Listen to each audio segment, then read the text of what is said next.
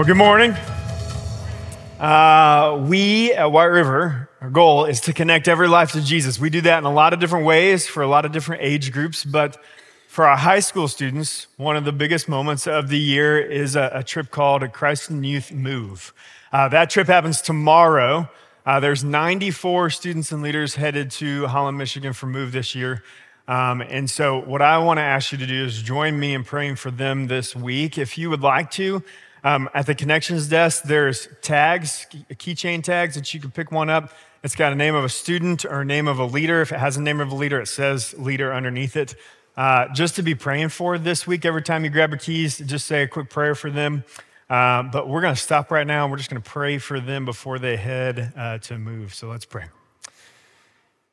Father, we thank you this morning that we get the chance just to pray, to pray for those who are around the world from our church connecting lives to Jesus. And we pray for our high school students who are um, headed off to move. And the whole purpose of this trip is for our students to connect with you, to grow in their relationships with you. God, I pray for those students who might not know you yet. I pray that they would come to know who you are and that it would change not just their life, but their eternity. Jesus, would you be with the leaders this week? Give them the energy, the grace, the stamina to make it through the week, uh, to care for these students, to be there in the moments when they're walking through what it looks like to pursue you in a greater way. Father, we pray that you be with us this morning. As we open your word, Holy Spirit, would you speak to our hearts? Would you help us to learn from the character we're going to look at today so that we might not repeat the mistakes that they did? Jesus, we love you. We pray these things in your precious name. Amen.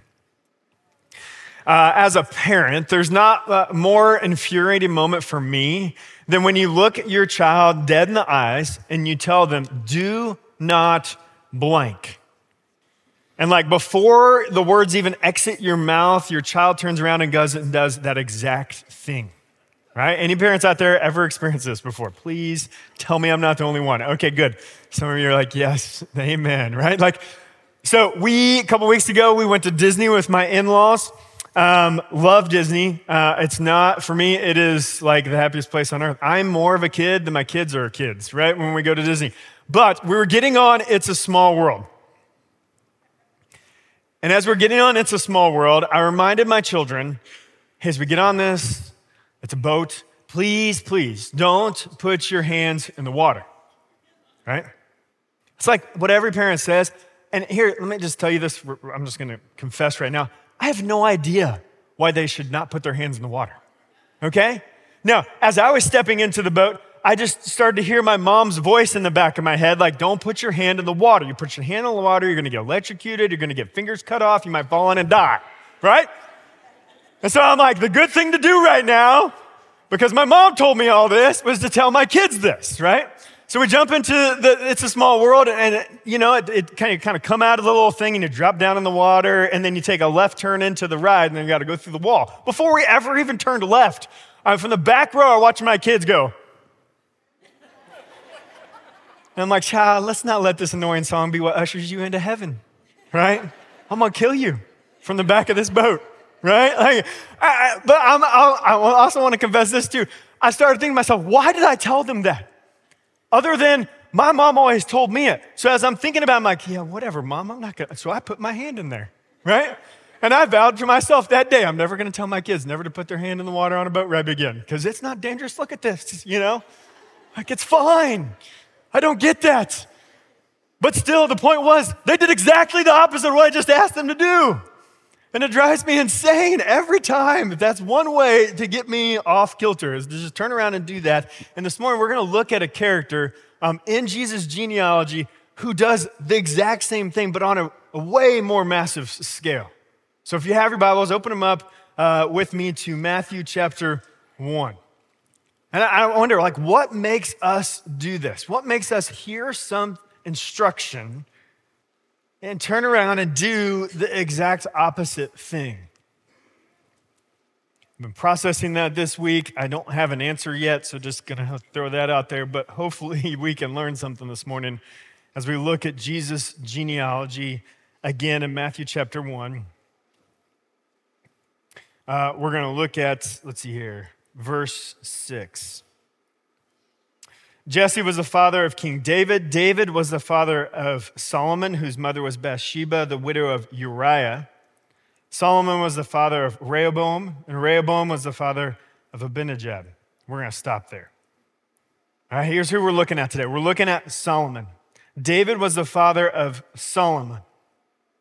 Solomon is the character whom we look at as we, we're going to come to find out, who literally is told something and does the exact opposite. Um, David, at the end of his life, uh, is on his deathbed and he's passing on the kingdom to Solomon. Turn with me to 1 Kings, 1 Kings chapter 2. He's literally on his deathbed. He's getting ready. And this is like his final instructions, final words he wants to tell Solomon, you know, you think about this moment, it's like, what, what is the most important thing for me to tell you as you take over the kingdom and as I leave this earth? And this is what David says to Solomon. Chapter 2, verse 1. Uh, at the time of King David's death approached, he gave this charge to his son Solomon I am going where everyone on earth must go someday. Take courage and be a man. Observe the requirements of the law your God, uh, of your God. Excuse me. Let me try it again. Observe the requirements of the Lord your God and follow all his ways.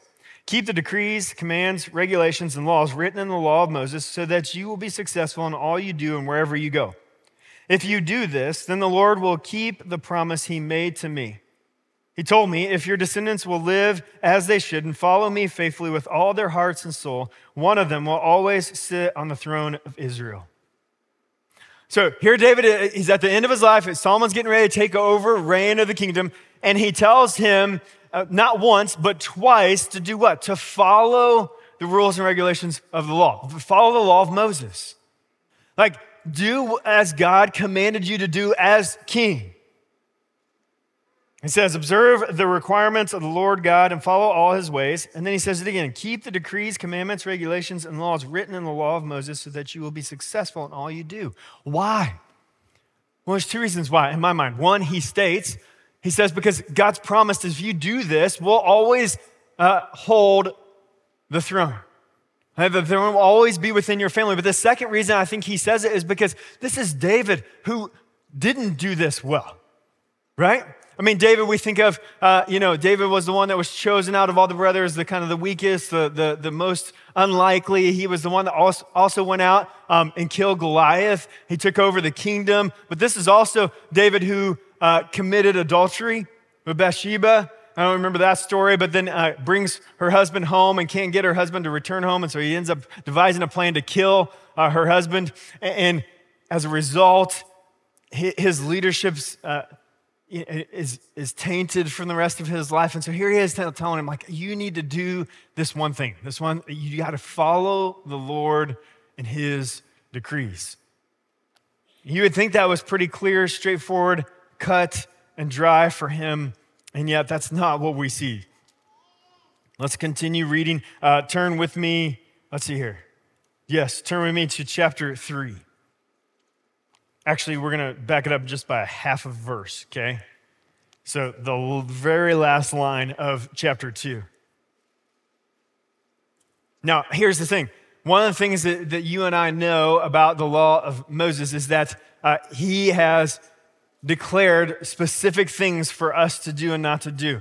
Um, Solomon would have known these. Like sometimes I read and I wonder, would they actually have known every single law that was written in the law of Moses? Yes, Solomon would have King David would have led him in that. And this is what, this is, here's what we read. So the kingdom was now firmly in Solomon's grip. Solomon made an alliance with Pharaoh, the king of Egypt, and married one of his daughters. He brought her to live in the city of David until he could finish building his palace and the temple of the Lord and the wall around the city. At that time, the people of Israel sacrificed their offerings at local places of worship, for the temple honoring the name of the Lord had not yet been built. So here it is David uh, turns over the kingdom to uh, Solomon, and he says, I want you to follow all the rules and regulations of the Lord. And then the first thing Solomon does is he makes a treaty with who? Egypt. Egypt. This is Egypt. Egypt's the one who enslaved them for 400 years. Egypt's the place where God had to like do miracles in order to get them out. Egypt is the one that pursued them into the Red Sea because they wanted to enslave them again. And what does Solomon do? The first thing he goes and makes an alliance with Egypt. Now, see, you and I know this from the Old Testament. In fact, it's found in Deuteronomy, Deuteronomy chapter 7. If you want to flip there, hold, put your finger in Kings because we're going to come back to that in Deuteronomy chapter 7, as God's laying out the law, he says this in verse 1 When the Lord your God brings you into the land that you're about to enter and occupy, he will clear away many nations ahead of you the Hittites, the Girgashites, the Amorites, the Canaanites, the Perizzites, Hivites, and the Jebusites. These seven nations are greater and more numerous than you. When the Lord your God hands these nations over to you, you are to conquer them and you must completely destroy them. Make no treaties with them and show no mercy. You must not intermarry with them. Do not let your daughters or your sons marry their sons or daughters, for they will lead your children away from me to worship other gods. He says right after, Hey, I'm going to clear all these people out, and then here's what you're not to do you're not to intermarry with them. Don't marry these foreign people. Don't let your sons and daughters marry foreign men and women. That's because why? Because it's going to lead you away from worshiping me. So don't do that. Now, flip back to 1 Kings. David just said twice, I want you to follow all the decrees the Lord God has made. And Solomon does what? He immediately goes out and disobeys one of them. Immediately, Solomon made an alliance with Pharaoh, the king of Egypt, and married one of his daughters. Right? Like, you failed. That's not it. That's not the right answer. That's not what you're supposed to do. That's not that. No. He brought her to live in the city of David until he could finish building the uh, palace and the temple of the Lord and the wall around the city. So not only did he marry her, but then he allows her to move into his household. Now, here's the deal that if she would have converted to the worship of Yahweh, our God, the God, right, that would be a different case, but that's not what happens.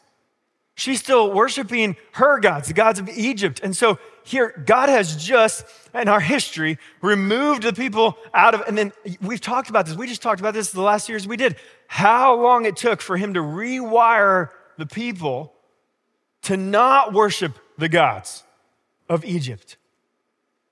And Solomon, as soon as he takes over the kingdom, what's he do? He moves all those gods right back into his house. Like right back into his house. And, in this moment, you see something that is revealed in Solomon. There's this arrogance, there's this self sufficiency. Like, I'm going to do everything I'm supposed to do except for this one thing. I'm just going to keep this one thing over here for me. I, I got this, right? And this one thing is this desire to marry foreign women. And we see that because why? Because we're told this next.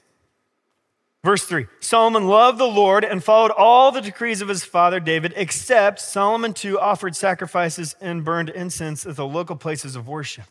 Okay? So, so Solomon loved the Lord. Right? So, but we were just told about this part of Solomon's life where it, he ain't loving the Lord. So here he is. He, he loved the Lord, except for there's one downfall of Solomon. Except, right? Except, like his father David, Solomon too offered sacrifices of burnt incense at the local places of worship. Why did God say, I don't want you to marry foreign women? Because they're going to make you worship other gods. They're going to drag you away from worshiping me. Now, listen, I'm going to call a little bit of time out. If you're single in the crowd, thanks for being here. Look at me real quick if you're single in this crowd, this is important. Marrying somebody who does not worship Jesus is not going to help your relationship with Jesus. Okay? Like th- this is uh, uh, this is not like dad talk. I'm not dad talking. This is scripture talking. When you flip over to the New Testament, what do we see? We see the exact same command in Second uh, Corinthians. It says, "Do not be unequally yoked." That here's a little tool that you can use when you're studying scripture. Okay, if it's cultural, it's probably only going to be mentioned one time in Scripture. That means it applied to the culture, the people that it was written to. It, there's this thing called trans culture. There's a theologian that developed this two thoughts. Uh, trans culture is something that was, uh, that was stated in the Old Testament, stated in the New Testament, and still true for us today. It's true for all people. See, it's true in the Old Testament. Don't marry foreign women. Don't marry women who worship other gods, men that worship other gods. And in the New Testament, it said again, don't be unequally yoked. It's, it's important. And, and if you think you can do it, good luck. I've watched a lot of people fail because there's something to this. Okay, back to the scripture. Sorry about that. I just wanted you to hear that. It is scripture, that's right. Thank you. So, here, so then what's ha- what happens? It's verse 4. The most important of these places of worship was Gibeon. So the king went there and sacrificed a hundred burnt offerings. That, pause, right? So here he is. Not only has he brought this foreign woman into his house, now he's uh, uh, just laxed on where he's going to worship and who he's going to worship. He goes to Gibeon. Gibeon is one of the most well known Canaanite worship spots. Why? Because it was the highest place to offer burnt offerings and worship. And in Gibeon, uh, or in Canaanite thought, is that if you were higher up on earth, that you would actually be heard and, and more likely to be answered. Does that sound like our God? No. It doesn't matter if you're at the lowest point on earth or the highest point. That, that's not our God. And here, what's Solomon doing? He brings a foreign woman in his house. He's uh, uh, worshiping at other temples. And you see immediately this divided heart, this desire to be like, hey, God, I want to worship you and everything I've got except for this. I'm just going to keep this to myself. I, I, am self sufficient. I even looked at here's self sufficient, okay? Needing no outside help and satisfying one's basic needs. I, I don't need your help with this, God. I got, I got this one. I'll give you all this. I'll, I'll worship you with everything else I have, but this I'm going to hold on to because I, I don't need your help with this one. In this moment, what we see is that Solomon was self sufficient, or at least he thought he was, in one area of life. And ultimately, that one area leads to his downfall.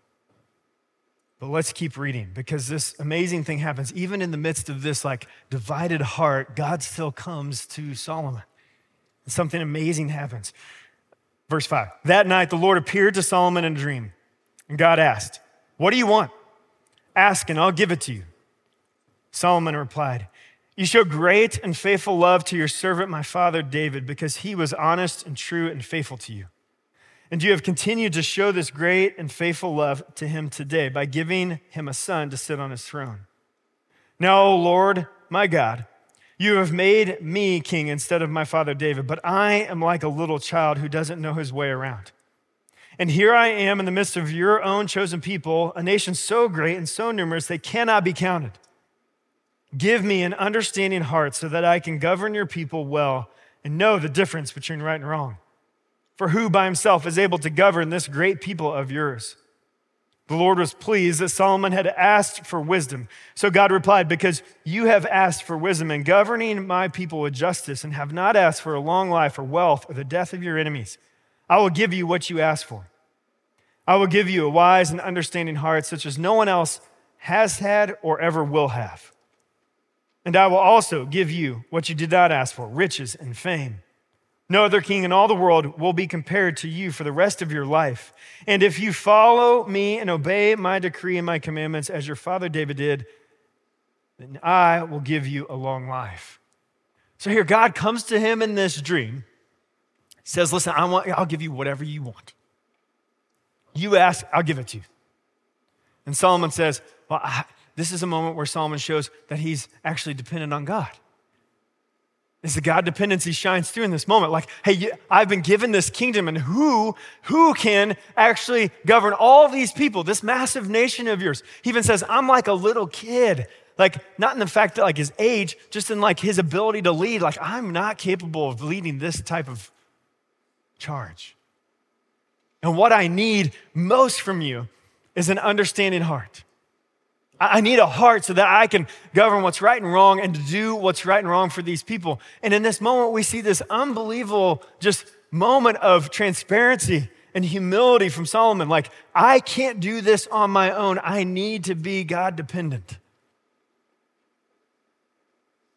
And you see what does God say? God says, I'm going to do that for you, man. I'm going to I'm to give you an understanding heart so that you can govern your people well and know the difference between right and wrong. He's, he's, he's going to give that to him. But not only that, he's going to give him all these other things he didn't ask for. But notice what God says, verse 14.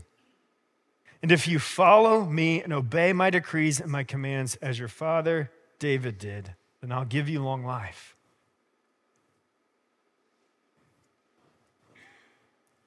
If you follow me and obey my decrees and my commands. You see, in this moment, we see Solomon.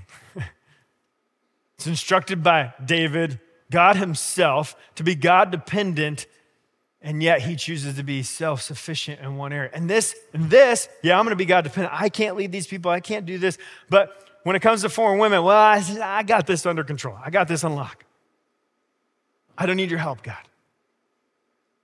And, what we see is this moment where, and this is what we got to learn.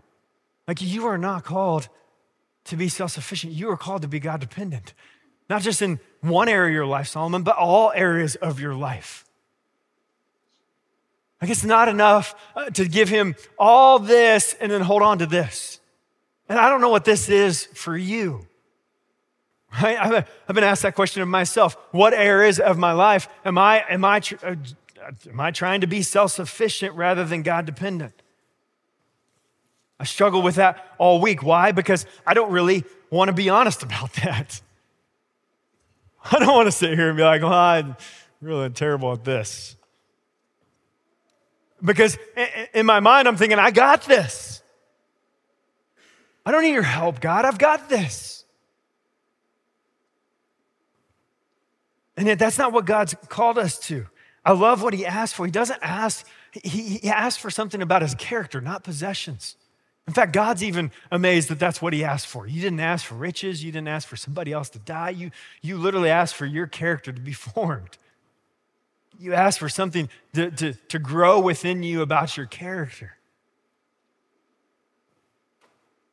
When was the last time you asked God to grow something about your character? Rather than just answer one of your requests. You see, we, we learn good things from Solomon, we also learn the hard things from Solomon. I'm encouraged by that because that, that's what my life feels like. Like, feels like some good things and then a couple things that aren't that great, right? But here's the question that has brought me to like, where in your life are you self sufficient rather than God dependent? Like if, if we had all the things in your life that were God dependent, put them on this side of the stage, and we had the things that were you were just self sufficient within on this side of the stage, which one would outweigh each other? Or maybe you're like Solomon, like I, I, everything is yours, God, except for this one little thing. I got this. This one's mine. I can handle this. I don't need your help with this thing.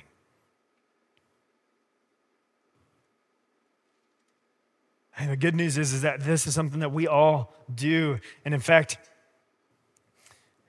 if James were there to speak to, to, to speak to Solomon, I think he would have he would have spoken these words because they ring true. Again, something that's true in the Old Testament, which is true in the New Testament. James 1 22 says, But don't just listen to God's word, you must do what it says. Otherwise, you're only fooling yourselves. If you listen to the word and don't obey, it's like glancing at your face in a mirror. You see yourself, walk away, and forget what you look like. But if you look carefully into the perfect law that sets you free, and if you do what it says and don't forget what you heard, then God will bless you for doing it. That's almost like the exact opposite of me telling my children what they should do and then them going and doing it, or what they should not do and then going and doing it, right? This is like the Bible version of, of my first story. Right? You're going to listen to the word of God and know what you should do, and then you're going to walk away and not do it. It's like looking at yourself and forgetting what you look like when as soon as you walk away.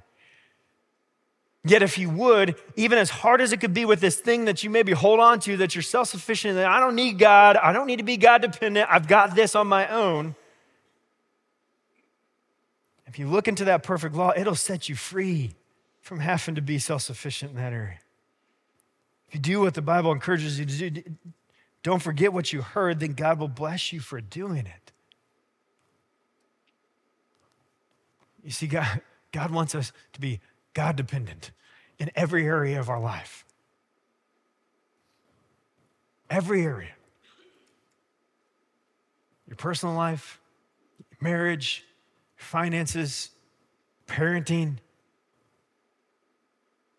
your family. Right now, I'm going to be honest with you. As I was wrestling with this question, one of the, one of the, one of the things that I kind of hold back from God, right, is one of the things I, I do this with is my, my own immediate family. Some of which know Jesus, some don't. Most don't. Got a random call this past week from one of my cousins who I literally have not talked to probably in 15 years. She's turned her life around. A lot of backstory there reason why we haven't talked for probably 15 years. And uh, the reason she wanted to talk to me is because she's going to get married next summer and wants me to do the wedding. There's an area of life where I've been like, I got this under control, God. Like, I don't need to talk to that side of my family. There's things going on there. If you knew the things, it would, it would embarrass me. It would probably embarrass you if you knew what all went on on that side of my family, right? Like, I got, I, and God said, uh uh-uh. uh. Uh-uh. I need you to be dependent on me. I need you to let me have your family.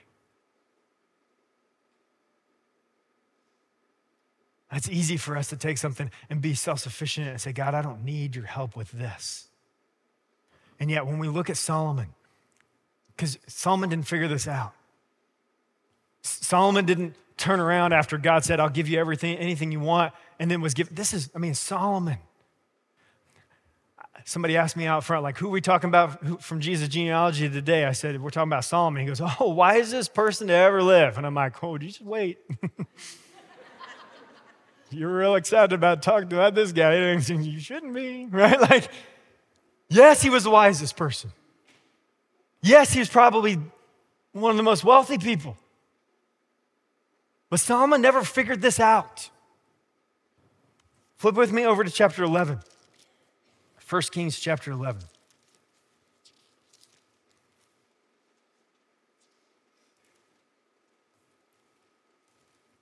Verse 1. Now Solomon loved many foreign women.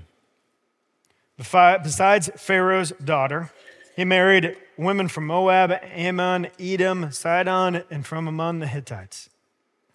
The Lord had clearly instructed the people of Israel You must not marry them because they will turn your hearts from God. Yet Solomon insisted on loving them anyway.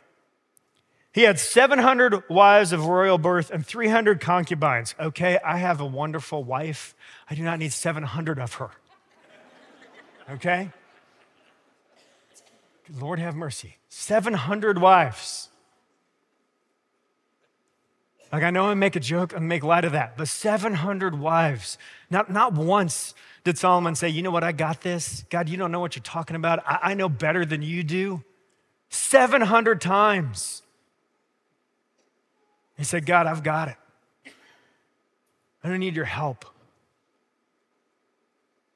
And in fact, they did turn his heart away from the Lord. Verse 4.